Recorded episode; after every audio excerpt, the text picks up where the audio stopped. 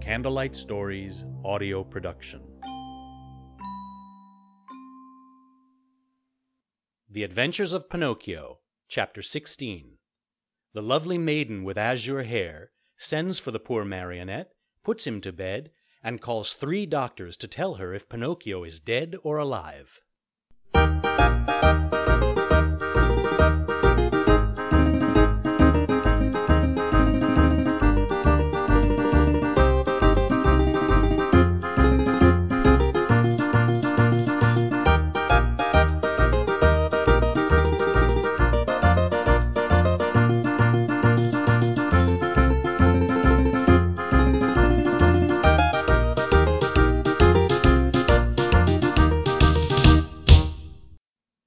The poor marionette had dangled there much longer, all hope would have been lost.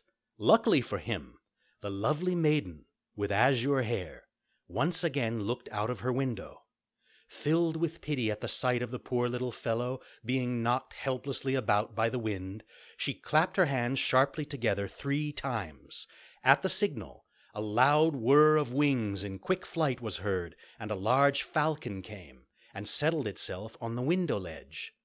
What do you command, my charming fairy?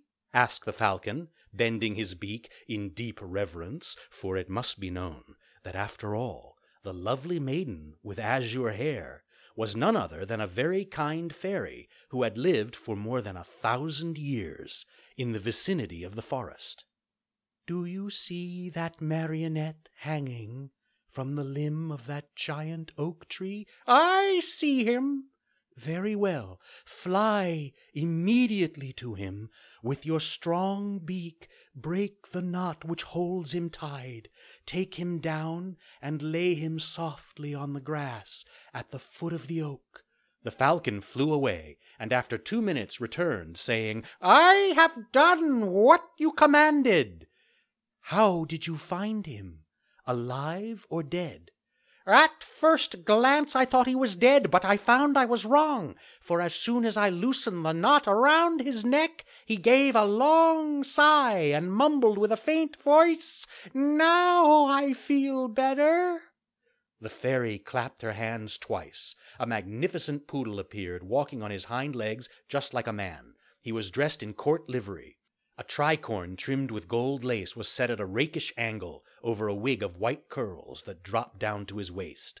He wore a jaunty coat of chocolate colored velvet, with diamond buttons and with two huge pockets, which were always filled with bones, dropped there at dinner by his loving mistress, breeches of crimson velvet, silk stockings, and low silver buckled slippers completed his costume. His tail was encased in a blue silk covering, which was to protect it from the rain. Come, Medoro, said the fairy to him, get my best coach ready and set out toward the forest. On reaching the oak tree, you will find a poor, half dead marionette stretched out on the grass. Lift him up tenderly, place him on the silken cushions of the coach, and bring him here to me. The poodle, to show that he understood, wagged his silk covered tail two or three times, and set off at a quick pace. In a few minutes, a lovely little coach made of glass, with lining as soft as whipped cream and chocolate pudding, and stuffed with canary feathers, pulled out of the stable. It was drawn by one hundred pairs of white mice, and the poodle sat on the coachman's seat and snapped his whip gaily in the air, as if he were a real coachman in a hurry to get to his destination. In a quarter of an hour the coach was back. The fairy, who was waiting at the door of the house, lifted the poor little marionette in her arms, took him to a dainty room with mother of pearl walls, put him to bed, and sent immediately for the most famous doctors of the neighborhood to come to her. One after another the doctors came a crow, an owl, and a talking cricket.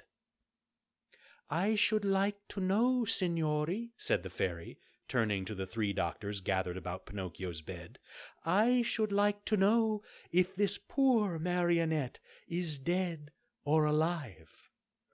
At this invitation, the crow stepped out and felt Pinocchio's pulse, his nose, his little toe. Then he solemnly pronounced the following words To my mind, this marionette is dead and gone. But if by any evil chance he were not, then that would be a sure sign that he is still alive. I am sorry, said the owl, to have to contradict the crow, my famous friend and colleague. To my mind, this marionette is alive. But if by any evil chance he were not, then that would be a sure sign that he is wholly dead.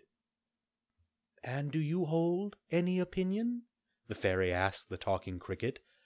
I say that a wise doctor, when he does not know what he is talking about, should know enough to keep his mouth shut. However, that marionette is not a stranger to me. I have known him a long time. Pinocchio, who until then had been very quiet, shuddered so hard that the bed shook. That marionette, continued the talking cricket, is a rascal of the worst kind.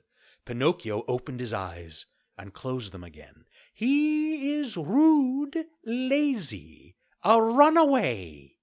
Pinocchio hid his face under the sheets. That marionette is a disobedient son who is breaking his father's heart.